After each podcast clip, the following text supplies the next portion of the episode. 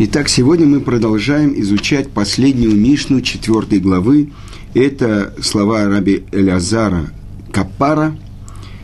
Я напомню то, что мы учили, начало Мишны.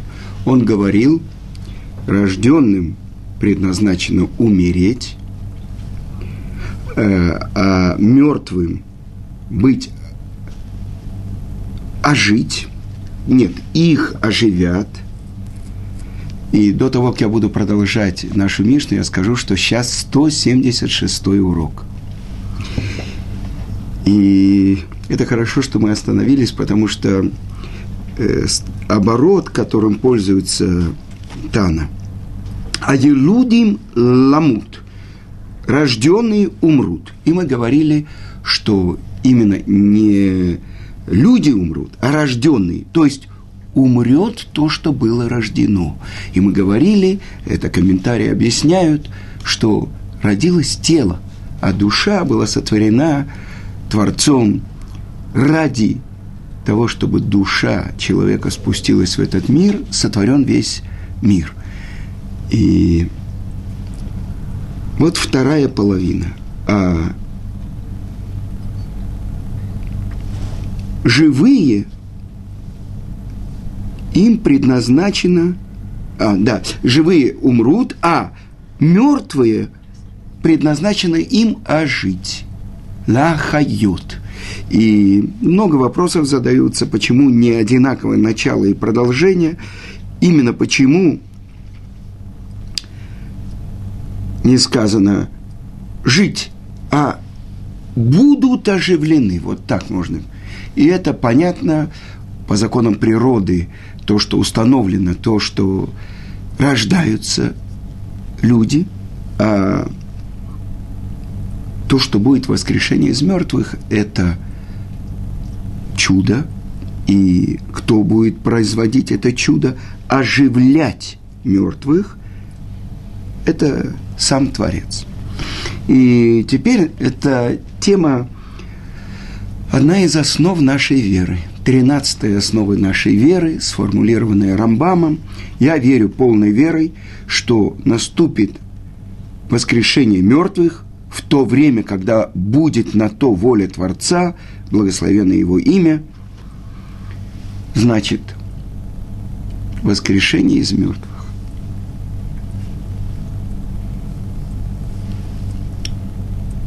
Серьезная тема, и как бы мы должны постараться ее понять. Когда это произойдет? Прежде всего. Прежде то, что написано в законе у Рамбама, что придет Машех, чтобы это было поскорее в наши дни. Его дни будут собраны все евреи со всех концов земли именно в это место, которое предназначено для еврейского народа. В его время будет построен храм, есть несколько мнений, каким образом это будет. Талмуд говорит, наши мудрецы говорят, что тот, кто сжег его в огне, он в огне его восстановит, храм спустится с неба, а мы должны будем там пристроить какие-то пристроечки, чтобы мы тоже участвовали в этом. Есть другое, которое говорят, что люди будут строить, но есть мнение мудрецов. И это переходный период. Весь период Машеха – когда будет установлена власть Творца в мире, и не будет ни одного нееврея, который бы смог сделать что-то против воли царя, Машеха. И в конце периода Машеха что будет? Будет подведен итог под всеми шестью тысячами лет нашего мира. И что же будет – это объясняет Рамхаль, Раби Муше Хайм Люцато, что душа, которая после смерти человека проходит очищение или учебу, сначала очищение, потом учебу, каждый на своем уровне, э, в мире душ, то, что называется высший Ган-Эден, потому что есть Ган-Эден на земле, место его Говорят, что это там, где помойка в старом городе, это там, это было. И когда Творец изгнал Адама после греха с его женой Хам, Хавой, то они были э, где-то рядом.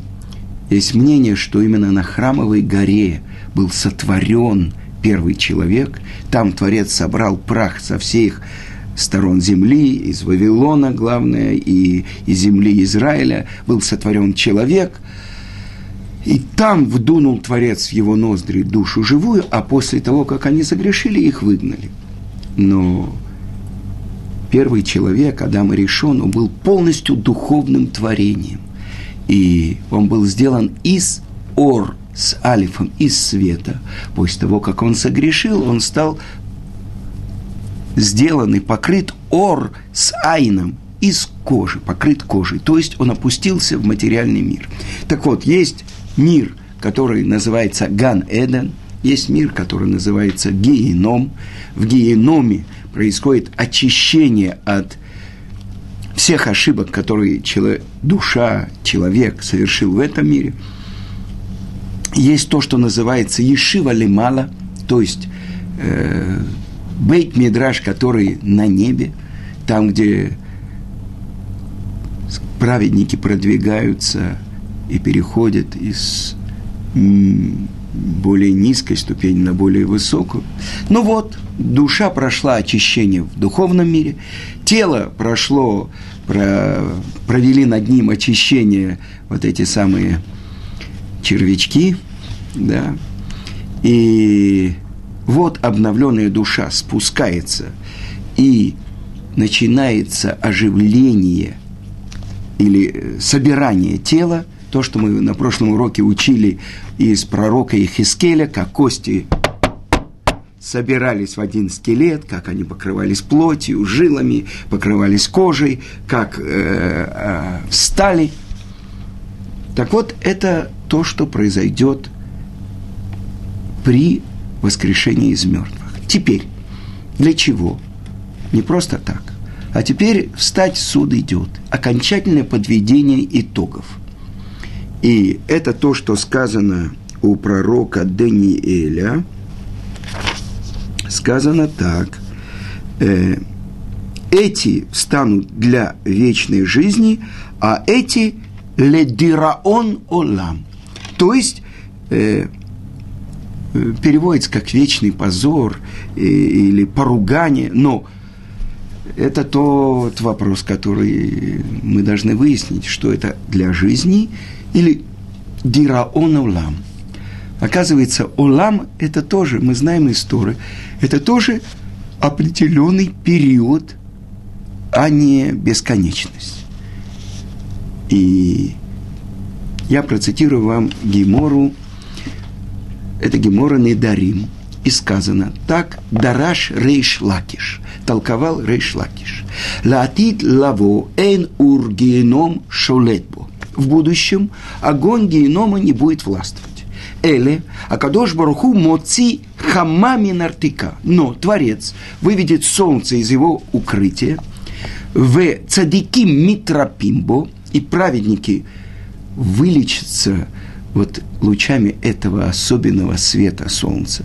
В Рашаим недунимбо, а злодеи будут судиться этим светом. Потрясающее объяснение этого места Геборы дает Маршо, что огонь выйдет из души злодеев, и в этом огне они будут сожжены – то есть одни для вечной жизни, а одни для вечной. Дираон олам, олам, период олам, период мира. Значит, они будут сожжены, то есть у них не будет жизни. Я мог бы задать вопрос, а что такое жизнь? Отвечает на этот вопрос Рамхаль, Раби Муше Хаим Люцата. Связь с источником жизни – это жизнь отсечение от источника жизни – это не жизнь. То есть некоторое состояние отделенности от Творца. Что вы говорите? Нет, это мы пока объясняем просто слова пророка Даниэля. Что такое дираон улам? Да. Теперь мы должны понять, как человек заслуживает, чтобы у него было вот это для жизни вечной. Объясняет это о, Маарам Шик, один из э, больших комментаторов на Талмуд. Он приводит место из трактата Ктубот.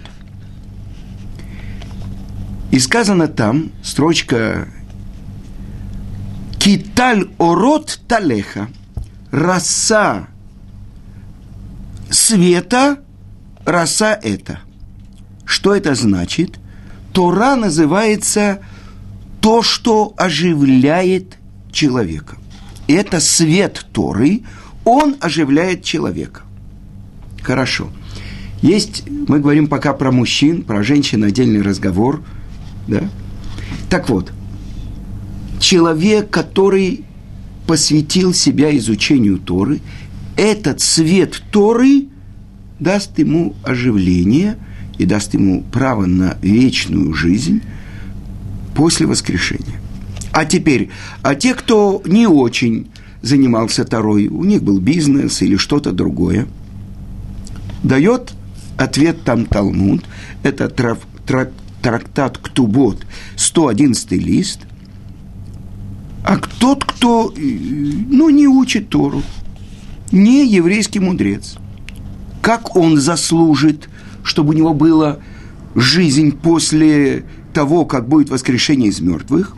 О, да, нашли ответ, что он, для него выход такой, чтобы он выдал свою дочку за еврейского мудреца или помог еврейскому мудрецу в заработке, прагматия –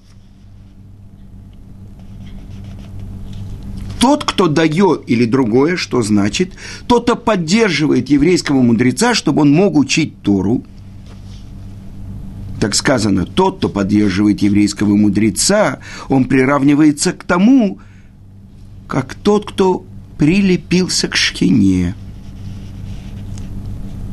Потому что не каждый человек заслужит жизни после того, как будет воскрешение из мертвых. И это то, что он говорит, если вы были мудрецы, вы бы поняли,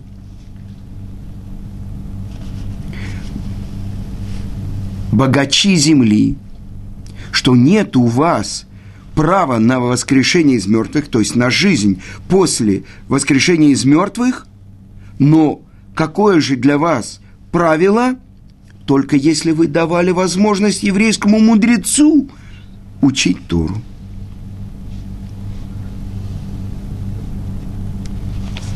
Так а что же будет? Что же будет после воскрешения из мертвых? Объясняет это Равхаем из Воложина, ученик Вименского Гаона. Что он говорит? А, нет, сначала я приведу э, Арама аль, Аль-Кишак, Аль-Кишар, Аль-Кишар. Что он говорит? Те, кто встанут после воскрешения из мертвых, они будут жить долгую жизнь. В чем она будет заключаться? Баасаха, Баасага сихлит, постижение, духовное постижение тайн Торы. Это то, что сказано, что мертвые будут оживлены. Они будут жить настоящей жизнью, чем постижением тайн Торы. А объясняет так вот Равхайм из Воложина, ученик Вильнинского Гаона, для чего вообще человек родился в мир. Что главная жизнь человека – это после смерти. Человек родился для того, чтобы жить после смерти. Вы слышите? То есть мы думаем, как? Человек родился, вот этот мир, прекрасный мир, наполненный всякими удовольствиями, наслаждениями, развлечениями. И вдруг оказывается, он родился, чтобы жить после смерти.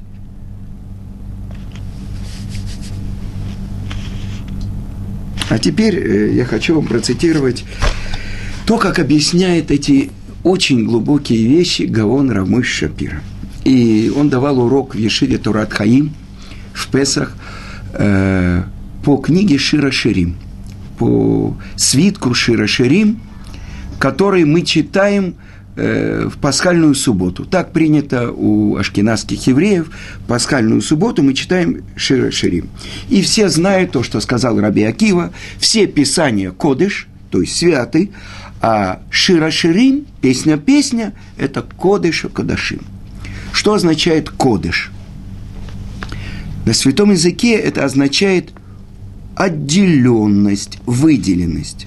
Например, во время хупы мужчина Мекадеш посвящает себе свою избранницу. Через что? Через то, что он э, надевает на ее руку кольцо, она соглашается быть его женой. Через этот обряд кидушин она становится его женой. То есть она ему посвящается. Мекудешет ло. То есть объясняет это Балей Тоса в трактате Кедушин, она выделена для него одного, и тем самым она запрещена всему остальному миру, то есть всем мужчинам мира. Да. Таким образом, что означает кодыш? Это выделенность, отделенность от будничного. Это святое называется, кодыш. А что же означает кодыш акодаши? Святое святых это означает, что святость распространилась на все и даже буднично. На все то, что существует в мире. Оказывается, в мире нет ничего будничного. Все освящено. То есть посвящено одному Творцу, Создателю мира. И так написано э, в э, книги, которая предшествовала Шулхана Руху. Она называется Арбатури. И ее написал Рав Яков, сын Рабейну Ашера, Роша. И вот так написано 490 э, параграф.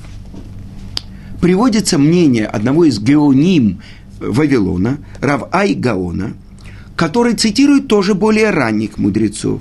Когда начнется война Гога и Магога – Написано так, что в будущем она произойдет в месяц Тишрей, то есть это когда у нас Рошашана.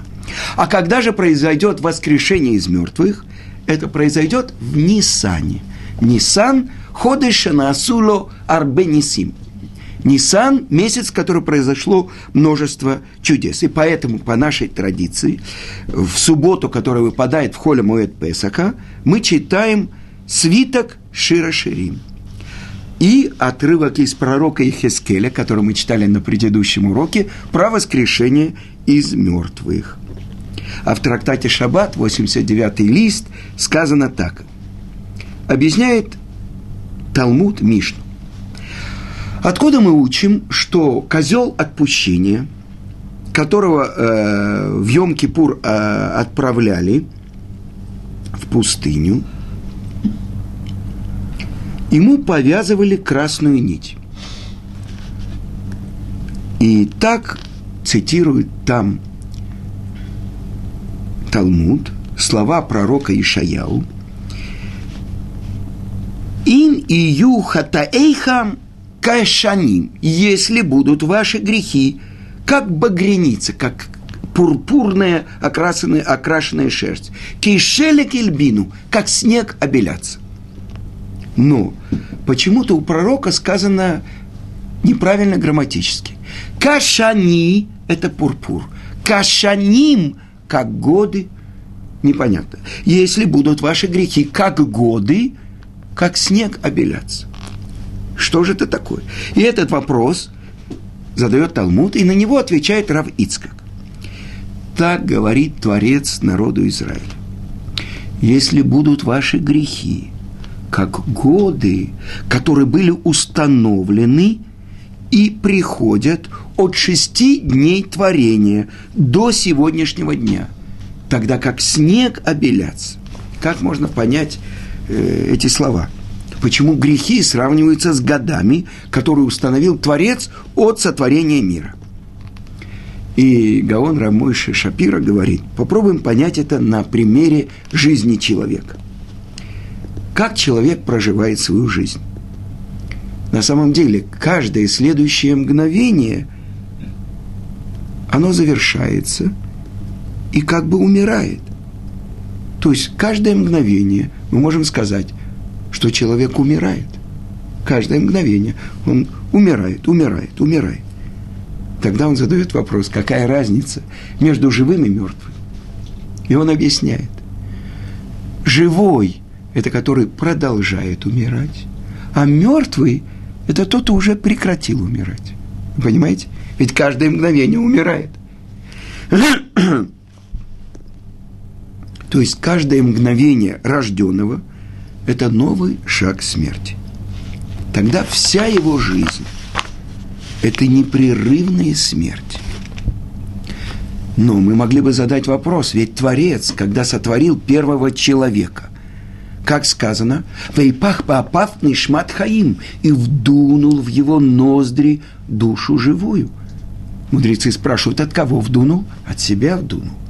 Значит, душа, она вдунута, это как часть Творца, то есть она не может умереть. И только из-за греха первого человека пришла смерть в мир. До этого человек должен был жить вечно.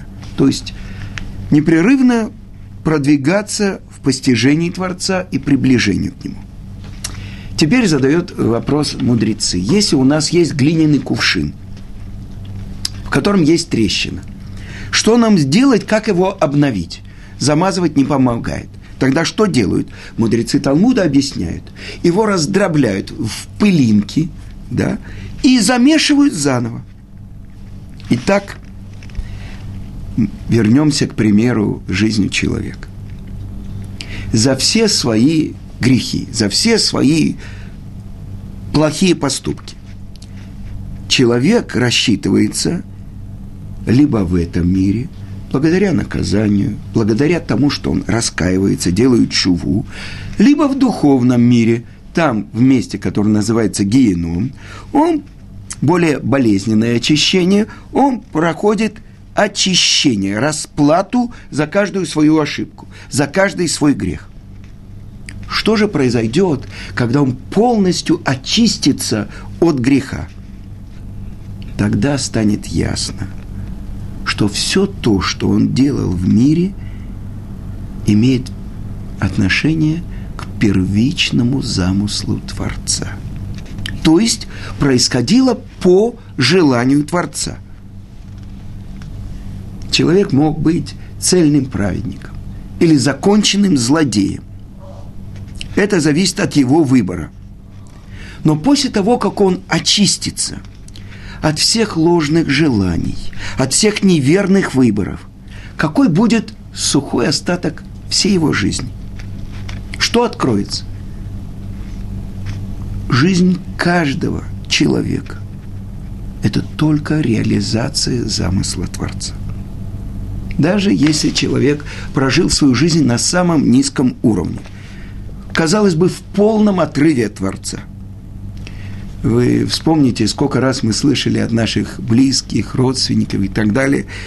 Я в это не верю, я абсолютный атеист. То есть как будто он живет вне. Но в конце концов, что обнаружится? что жизнь и этого человека была только реализацией замысла Творца. А теперь задает вопрос Гаон Рамыш Шапира. А что такое, ну вот, воскрешение из мертвых? Как это будет? Большинство людей, даже те, которые выросли еврейской традиции, с детства ходили в хедер, потом в Ешиву и так далее, они говорят, ну, тхията митим, это Ой, как хорошо. Что такое? Ну, раньше это была э, одна жизнь, теперь я буду ту же жизнь жить, только лучше, чище, светлее и так далее. И объясняет Гаон из Вильна, о, извините, Гаон Рамыш Шапира, что это полная ошибка. И он объясняет, что это значит. Что это значит оживление мертвых. Ведь Творец – если мы скажем, что Творец сотворил, если мы скажем одно, если мы подытожим все сотворенное, что Он сотворил? Он сотворил жизнь. О, так что такое жизнь, мы сказали? Это связь с Ним. Тогда сама жизнь, она подчиняется смерти или нет? Эта жизнь, она не может умереть. И он приводит пример. В Мишне написано про источник живой воды. Источник живой воды. Если раз в 70 лет он прекращает э, как бы фонтанировать новый, э, новую порцию воды, он уже называется обманщик. Этот источник. Знаешь, что такое? Источник живой воды. Почему он называется живой? Потому что каждое мгновение происходит новое рождение, новое извержение воды. И этот процесс не прекращается ни на секунду. Можно засыпать этот источник песком, можно его забетонировать. Но под этим песком, под этим бетоном, мы не будем это видеть, но там происходит под землей, под этим песком и балками, это новое извержение воды. Так и сама жизнь. Что такое жизнь? Это постоянно обновляющаяся связь с Творцом мира. И во многих местах в наших книгах Творец его называют жизнь жизни. И после воскрешения из мертвых откроется именно вот эта вещь. Это станет очевидной для каждого. Тогда откроется смысл каждого мгновения жизни человека. Тогда станет понятна сущность его жизни. Это непрерывная связь с Творцом. И это реализация замысла Творца в каждом мгновении жизни человека. Даже если по своему выбору он отрицает волю Творца тогда происходит такое, что то каждое мгновение жизни человека, которое, как мы говорили, умирает, оно живет, то есть каждое мгновение откроет глубинный смысл связи замыслом Творца. То есть каждое мгновение жизни человека – это жизнь, а не смерть. И поэтому он продолжает и говорит, почему Раби Акива называет Шира Ширим Кодыша Кодашим, святое святых. Вся Шира Ширим – это притча, что вообще в мире нет ничего будничного. Все святое, потому что все связано с Творцом. И на этой притче строит свиток Шира Ширим царь Шломо – казалось бы, ну, э, еврейский Ромео и Джульетта, да, Ш, э, Шломо и Шуламит. Но Раши тут же объясняет. Шломо – это Мелех Шашалом Шилу. Это царь, которому принадлежит мир. А Шуламит – это еврейский народ. Это возлюбленный его. Так вот, э, естественное, природное влечение юноши к девушке, девушки к юноше. А оказывается, что за этим заключено, это связь человека с Творцом. Они ли доди, вы доди ли. Я моему возлюбленному, а он мне. Это то, что откроется. Каждое мгновение жизни, каждого человека. Это непрерывная связь с Творцом.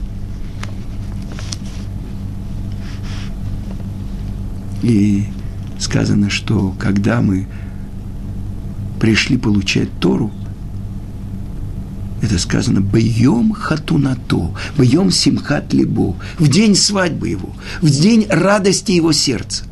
Когда мы обручаемся, мы, еврейский народ, с кем? С Творцом мира. И тогда оказывается, что весь наш мир, он только находится в дороге. Это дорога. А по-другому замкнутый круг – это шир – называется шир. Да? Так что это значит? Представьте себе бусинки на одно ожерелье. Тогда вот первая бусинка, вторая, десятая, двадцатая, самая последняя, пятидесятая бусинка. Она же на самом деле на противоположной стороне от первой. То есть она как бы самая далекая от него, а с другой стороны она самая близкая. Вот то, что заключено в мире и тогда первый шаг, который как будто уводит к цели, на самом деле через движение по кругу он возвращается к цели. И это Шлому, царь, которому принадлежит мир, Шуламит, его возлюбленный, это еврейский народ, то есть мы с вами. И тогда откроется после воскрешения из мертвых, что то, что было стержнем всего мира, это наш путь, это путь первого человека, Адама, который отошел от Творца, чтобы постичь его, казалось бы, больше, нарушил волю Творца. И мы, которые являемся осколками души Адама, каждый на своем уровне, проводим вот эту нашу жизнь, чтобы исправить вот эту маленькую часть всемирного замысла, то есть вернуться к источнику. Так вот, что скрыто в этой тайне – в том, что называется оживление мертвых. Жизнь не может умереть.